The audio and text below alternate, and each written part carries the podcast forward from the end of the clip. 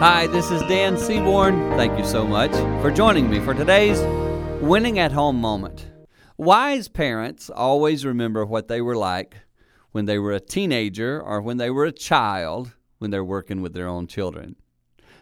so often, I, I, saw it recently a parent who was just incredibly overreacting to something with their teen. And I know enough about this parent's childhood life themselves to know that they did some of the same stuff.